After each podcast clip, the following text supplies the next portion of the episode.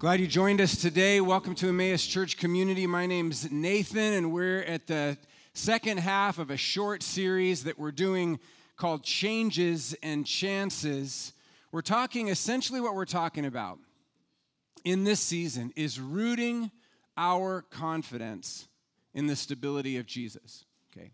Rooting our confidence in the stability of God, especially during seasons in which the changes happening in our lives, right, these are all of the expected occurrences. These are the things we're planning for. These are the things we knew were going to happen. And they take up most of our time and most of our energy and all of our resources, while the changes are, are high, are intense as we shift back into going to school, and as well as the changes, the chances which is an old English way of responding or of, of referring to the unexpected occurrences that happen in our lives, all things you didn't know were going to happen.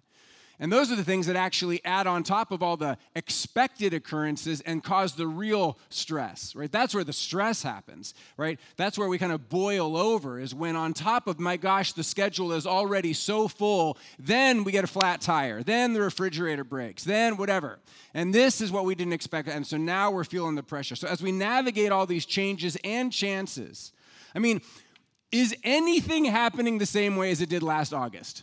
I mean, is anything the same? I don't know if anything is exactly the same as it was last August as we kind of shifted gears into the back to school season last year. So, as we navigate all these changes and chances, I am hoping to basically remind us of just some basic biblical themes, some basic biblical truths to stand on, to start with, to remember as we move into the unknown of the next season of our lives. What do you mean, basic or big Bible basics. I mean some of the, the big themes of Scripture, the, the themes that should shape the way we live, the themes that should organize our perspective on our life, the themes that should shape our worldview, the themes that should influence our emotions, and the themes that should affect the way we interact with the world, the, the decisions that we make, the actions that we take, such as God is good. It's a major theme in Scripture. God is good. We want to start there. Okay, we want to begin with this assumption, this assurance, this conviction, maybe this challenge in the face of uh, apparent um, evidence to the contrary. We want to start with God is good. Another one, God is faithful. God is faithful. He's never left you, He won't ever leave you. God is faithful. We'll look at a third big Bible basic today. And this one that's coming up really invites us to engage our emotions. It ultimately will affect our actions, but hopefully it invites us to engage our emotions as we as we um, launch into it. So I want to especially encourage parents of young children who have been listening and watching carefully for five months. They've been listening and watching. This has been a hard season for me. I'm a relatively stable 47 year old man right? And this has been a challenging season for me. Can you imagine having to navigate all the changes, all the chances, all the cancellations, all the absences, all of the um, animosity, all of the violent images, all of the conflict, all of the parental conversations as a kid? And this has been a challenging time for, so I want to especially encourage, uh, encourage parents today to try to engage in this sermon either now or later in the week if that works better. And I've, I've created a simple resource to kind of take you through the basic steps. This is online in the sermon notes. Uh, Nick Zerwas is, is uh, hosting our online gathering today. He'll drop that into the, the sermon notes there as well. Um, and uh, I hope that that's a help for you. The sermon today is called refuge. Refuge is a word that appears almost 100 times in the Old Testament. Initially, like in the first five books of the Bible, Moses is instructing people to set up cities of refuge. These are actual places that you could run to if you were accused of a crime and needed a safe place to wait out the trial. Okay, so maybe you're on a farm and somebody gets hurt on the farm, or somebody even gets killed on the farm, and everybody's finger points to you. You could run to a city of refuge and you could be safe there until a proper investigation happened, until they were able to negotiate and figure out what actually happened in the incident.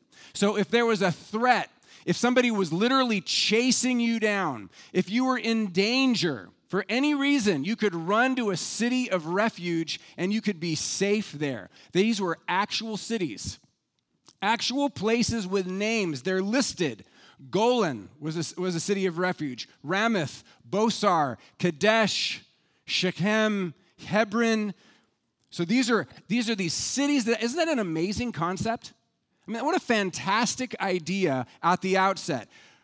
In a world that has been almost always characterized by violence and injustice, people hurting others unfairly, God first calls a people to himself and then says, As I establish you around the earth and you develop civilizations, I want you to build cities within these bigger cities that are cities of refuge. They'll be safe places for people who are accused of something, rightly or wrongly, to run to for safety. I think it's a great idea. It's fascinating to me. So, first, the first thing you see and hear about refuge in the Bible is in reference to an actual place, a city of refuge. And then, a little bit later in the Bible, there's a book called Second Samuel. It's the history of King David's um, reign. And, and he records in this, in this book is recorded the shift of the word refuge um, from a, a physical city to something bigger than that. David refers not just to a city as his place of refuge, but he starts to refer to God as his, as his refuge. Okay? So a refuge shifts from a civic reality to a spiritual reality. God doesn't, I mean, David doesn't just talk about refuge in terms of a place. Now, David uses the word refuge to refer to a person, the person of God. So, David sings a song at the end of 2 Samuel, it's chapter 22, and the narrator leads into David's song by saying, David sang to the Lord the words of this song when the Lord, de- when the Lord delivered him from the hand of all his enemies, including Saul. So, picture David, he's been accused, he's running right? He needs to get to the city of refuge. He doesn't quite make it. Instead, he turns to God and he discovers this. And here's the words of his song The Lord is my rock, David says, my fortress and my deliverer. My God is my rock in whom I take refuge, my shield and the horn, that means the strength of my salvation. He is my stronghold, my refuge, and my Savior. And this is the sense in which the word refuge is used for the rest of the Bible. At the very beginning, as, in, as is common in Scripture, there is a physical reality right? An actual city of refuge, which then points to and teaches people about an even greater reality, which is a spiritual reality, and that is that the real refuge for human beings is God. The real safe place is God. The real place to run for security and stability and rescue is God. God is where we should run. Where? God is the place in which we will find safety. And then through the Psalms, we hear powerful refuge prayers over and over and over again. In fact, three fourths of the occurrences of the word refuge appear in the Psalms, which is the prayer book of the people of God. Here's three examples Psalm 9 9. The Lord is a refuge for the oppressed, a stronghold or a safe place in times of trouble. Here's another example 11:1, Psalm 11:1. In the Lord I take refuge. How then can you say to me, flee like a bird to your mountain? Okay. Isn't that awesome? In other words, you're in trouble and somebody says, Boy, you better run away and find a place to hide up in the mountains. And the response here is, The Lord is my refuge. How can you say to me, flee like a bird? Right. Psalm 16:1. a prayer Keep me safe, my God, for in you I take refuge. And these kind of prayers continue over and over and over. There's dozens of these refuge prayers throughout the Psalms. And the idea is God as refuge, finding refuge in God, finding a safe place in God. And it's a major theme in the Psalms. A few weeks ago, early in the morning, I was outside on our back patio. Was my time to pray in the morning. And for the last several years, I've been using this Benedictine prayer book. And it has a series of scriptures to read and then a series of prayers to pray at various times throughout the day. And the psalm for that particular morning was Psalm 118. And uh, that psalm is all about running to God for help. And on this morning, I felt particularly challenged by verses 8 and 9 of Psalm 118. Because rather than just declaring God is my refuge, God is my safe place, rather than just proclaiming God's rescue, God's protection, these two verses out of Psalm 118, they presented me with a very specific challenge. And here's what I'm talking about. Verse 8, the psalmist says, It is better to take refuge in the Lord than it is to trust in man. And then verse 9, it is better to take refuge in the Lord than to trust in princes. So, first blush, this is just a statement of comparison, right? This is just an assertion that one refuge is better than another. One refuge is more reliable than another. One, one refuge is a better call than the other. So, if we were talking strictly in terms of physical cities of refuge, you might say, oh man, you're really in trouble. You should run to Hebron, not Shechem, because Hebron is going to be a better call for you, a better safe place for you, a better city of refuge for you. It's going to be better for you here. It's better for you to take refuge here than it is to take refuge there. What the psalmist writes is it's better to take refuge in the Lord than to trust in man. And then he repeats it's better to take refuge in the Lord than to trust in princes. Sometimes it's translated rulers. We could understand it as government. I feel like these words called me out on this morning. A lot of my prayer in the last five months has been about trying to discern how to do what I'm supposed to do. Maybe you maybe your prayers have been the same. How do I lead? How do I comfort? How do I teach? How do I declare the truth? How do I engage these issues? And what I've been asking of God is what should we do and how should we do it? And I've been asking those questions about several big issues that have affected our church, my family, the culture, right? And as I prayed these words from Psalm 118, it is better to take refuge in the Lord than to trust in man. It is better to take refuge in the Lord than to trust in princes. I was challenged with this really simple question In what or in whom are you taking refuge, Nathan? For me, it was really clarifying. It was helpful to hear and to be reminded not just where I should go for help, but where I shouldn't go for help. Okay? It was challenging to hear not just who will rescue me, but who won't rescue me. Uh, it was helpful to know where my security is, that it's here, and that it's not there. When things feel like they're falling apart, and all of these really well crafted walls that we've set up to protect our lives start getting holes punched through them, where are we looking for help?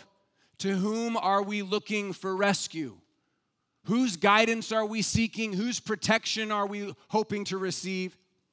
It just, you know, it, I've been thinking a lot in these last few weeks about how, how much importance we place on security. We value insurance, it's a major part of our culture. We fortify ourselves against all kinds of threats, whether they're real or imagined. Safety is a premium in our culture. It is safety first for most of our culture in normal times, and that premium on safety has only amplified over the last several months. Doesn't really matter if the threat is real or perceived. It doesn't really matter in the sense that the threat is the most powerful thing in the world right now. The threat is running everything, right? The threat's got the, uh, got the controls. Whether it's real or perceived, it doesn't really matter. So here's the question in the face of that threat Where will you go for refuge? To whom will you run for refuge? When you feel shaken, where are you going to go for security? When you feel scared, who are you going to go to for assurance? The psalmist says it's better to find refuge in the Lord than to trust in man. It is better to find refuge in the Lord than to trust in princes. Okay, let's try to push this to the practical as much as we can. I doubt that many of us in our normal conversation use the word refuge. It's still part of the song. We just sang a song where, because it's biblical language, but I haven't had a casual conversation with anybody in the last several months where, where we've talked about you know, refuge and just sort of casual conversation. I don't think it's a common word, but it is a powerful word because it calls to mind this actual physical, real thing, this real place where these where there are these gated cities where you could run for safety. So we can imagine a refuge concretely, and that makes this a very powerful word because it conjures up a picture in my head. I can build a refuge out of Legos if I want to, right? I can draw a picture of some little stick dude booking it as fast as he can. Little sweat drops coming off his neck, his hair blowing back, his eyes really big, right? And he's just huffing it, trying to get to the gates before the gates close. And behind him, there's this huge crowd of other stick people.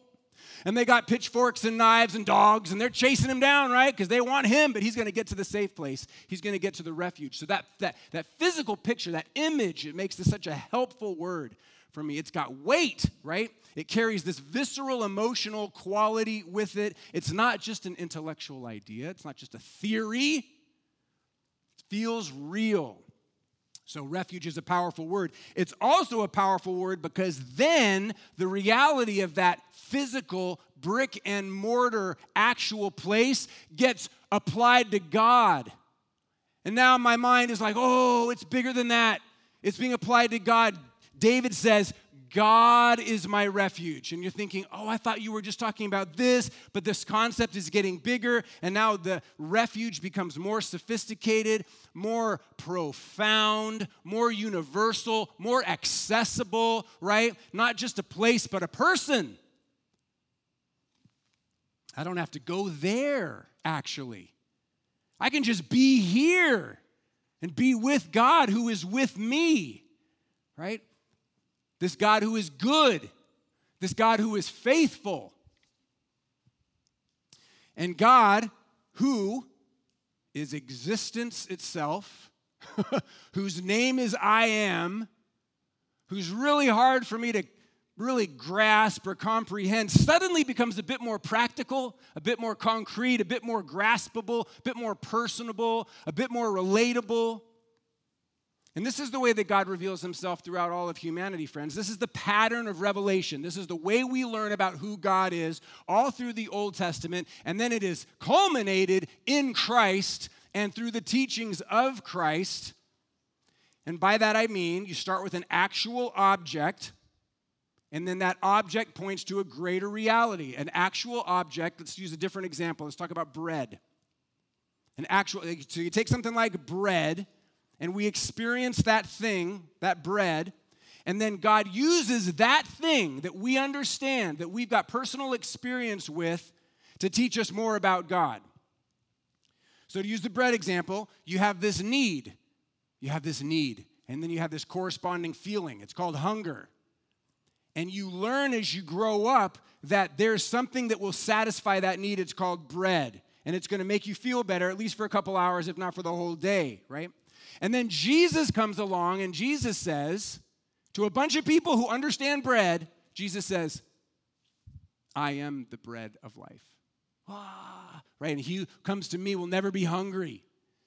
And, and then you realize, as good as bread is in and of itself, that the ultimate purpose, I mean, the ultimate purpose of bread is just to point us to God.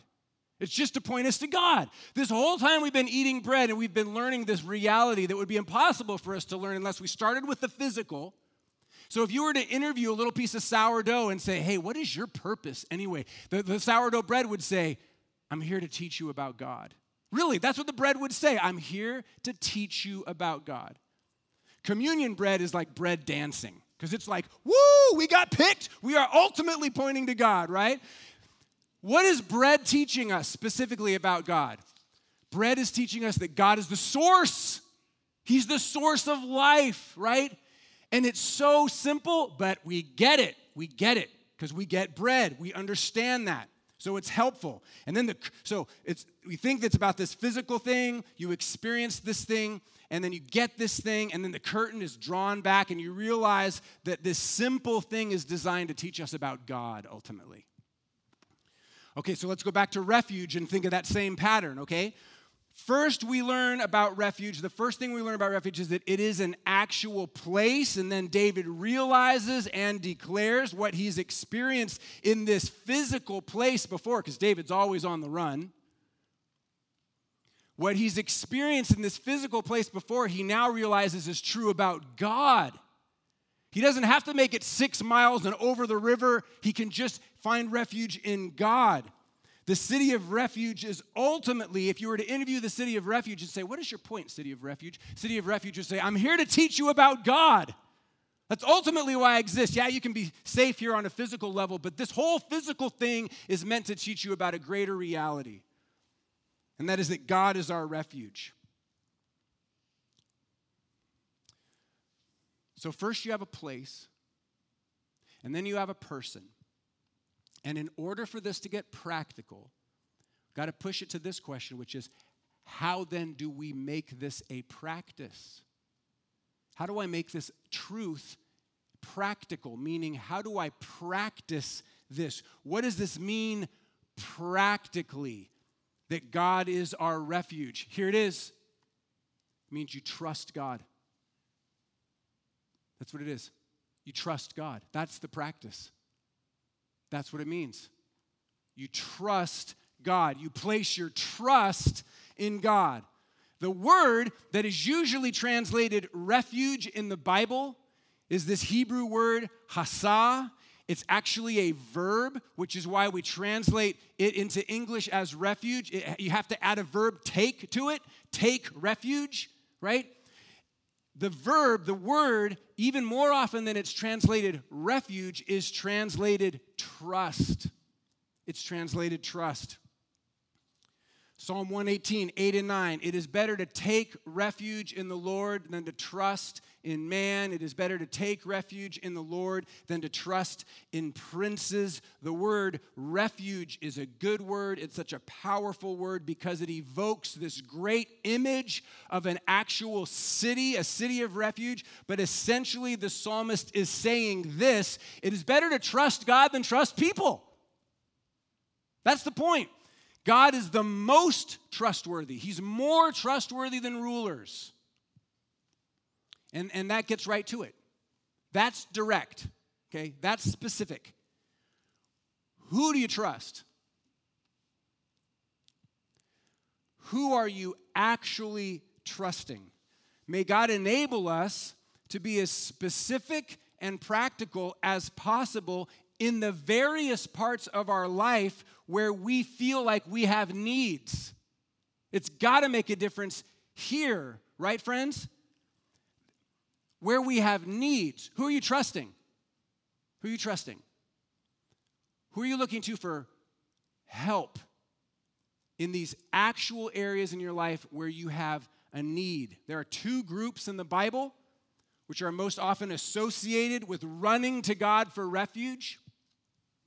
They are the poor and those who are in trouble. The poor, whose actual obligations are greater than their resources, and those who are in trouble, or sometimes it says those who are in times of trouble, those who need help. In other words, the truth that God is our refuge. Listen, it was never meant to be a nice greeting card thing. It was never meant to be embroidered on somebody's wall, like God is our refuge, like some sort of safe generality. Okay? This is not some vague, sort of indefinite theory. This is a very specific message of rescue for the poor. God is your refuge. Trust God. This is a very specific lifeline for those who are in trouble. This is incredibly practical. Trust God with this, where you feel out of your depth. God is our refuge. This means you place your trust in God. It is better to place your trust in God than anywhere else. So you have a you have a practice now. You have something to do rooted in the reality of this place, rooted in the reality of this person. Now we have a practice. What is the practice? Trusting. That's the practice. Basic. I mean, this is so basic, is it not? Big Bible basic stuff. We trust God. So many things, friends, so many things we've trusted. So many structures we've trusted. So many assumptions we've made about the permanence of certain, um, certain structures and, and organizations. So many tickets we've purchased, right? Assuming. So many assumptions we've made about a variety of things. So many things, so many guarantees we've counted on. As you and I navigate all the changes and all the chances of this life, the challenge, and it is a challenge, the challenge is to be honest about who it is that we are trusting, what it is that we are trusting. That's the challenge. And the invitation is to start by trusting God. First step, trust God. Right? It's better to trust God than to trust anyone else or anything else. It's better. That's what David has learned. It's better. A man who's faced all kinds of challenges and threats, real and imagined, trusted in a variety of things he says at the end of his life, it's better to trust in God than to trust in man. It's better to trust in God than to trust in rulers. Not because all these other things are so fragile, they are, but it's not just because all these other things are so fragile. It's because God is so stable. It's because God is a rock, God is a fortress, God is a shield, God is an ever present help. He is a refuge in times of trouble. Amen. Amen. Let's pray together.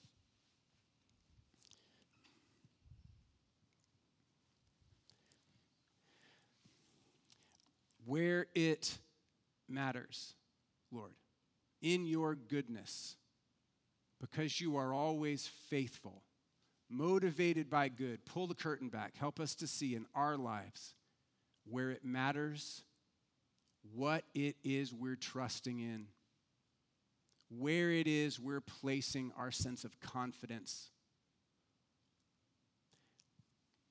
And remind us in a way that we can understand it's better to trust you. It's better to trust you. May we work with all of the effort that we have. May we create and serve and, and, and love but may it all be rooted in a sense, ultimately, that we, we're trusting you.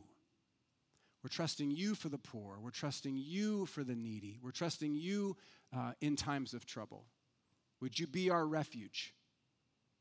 Would we practice trust this week? Would we practice, may we practice trusting you? It's better to trust you than anything or anyone else. So we thank you that you are a trustworthy God. In Jesus' name, amen. Amen.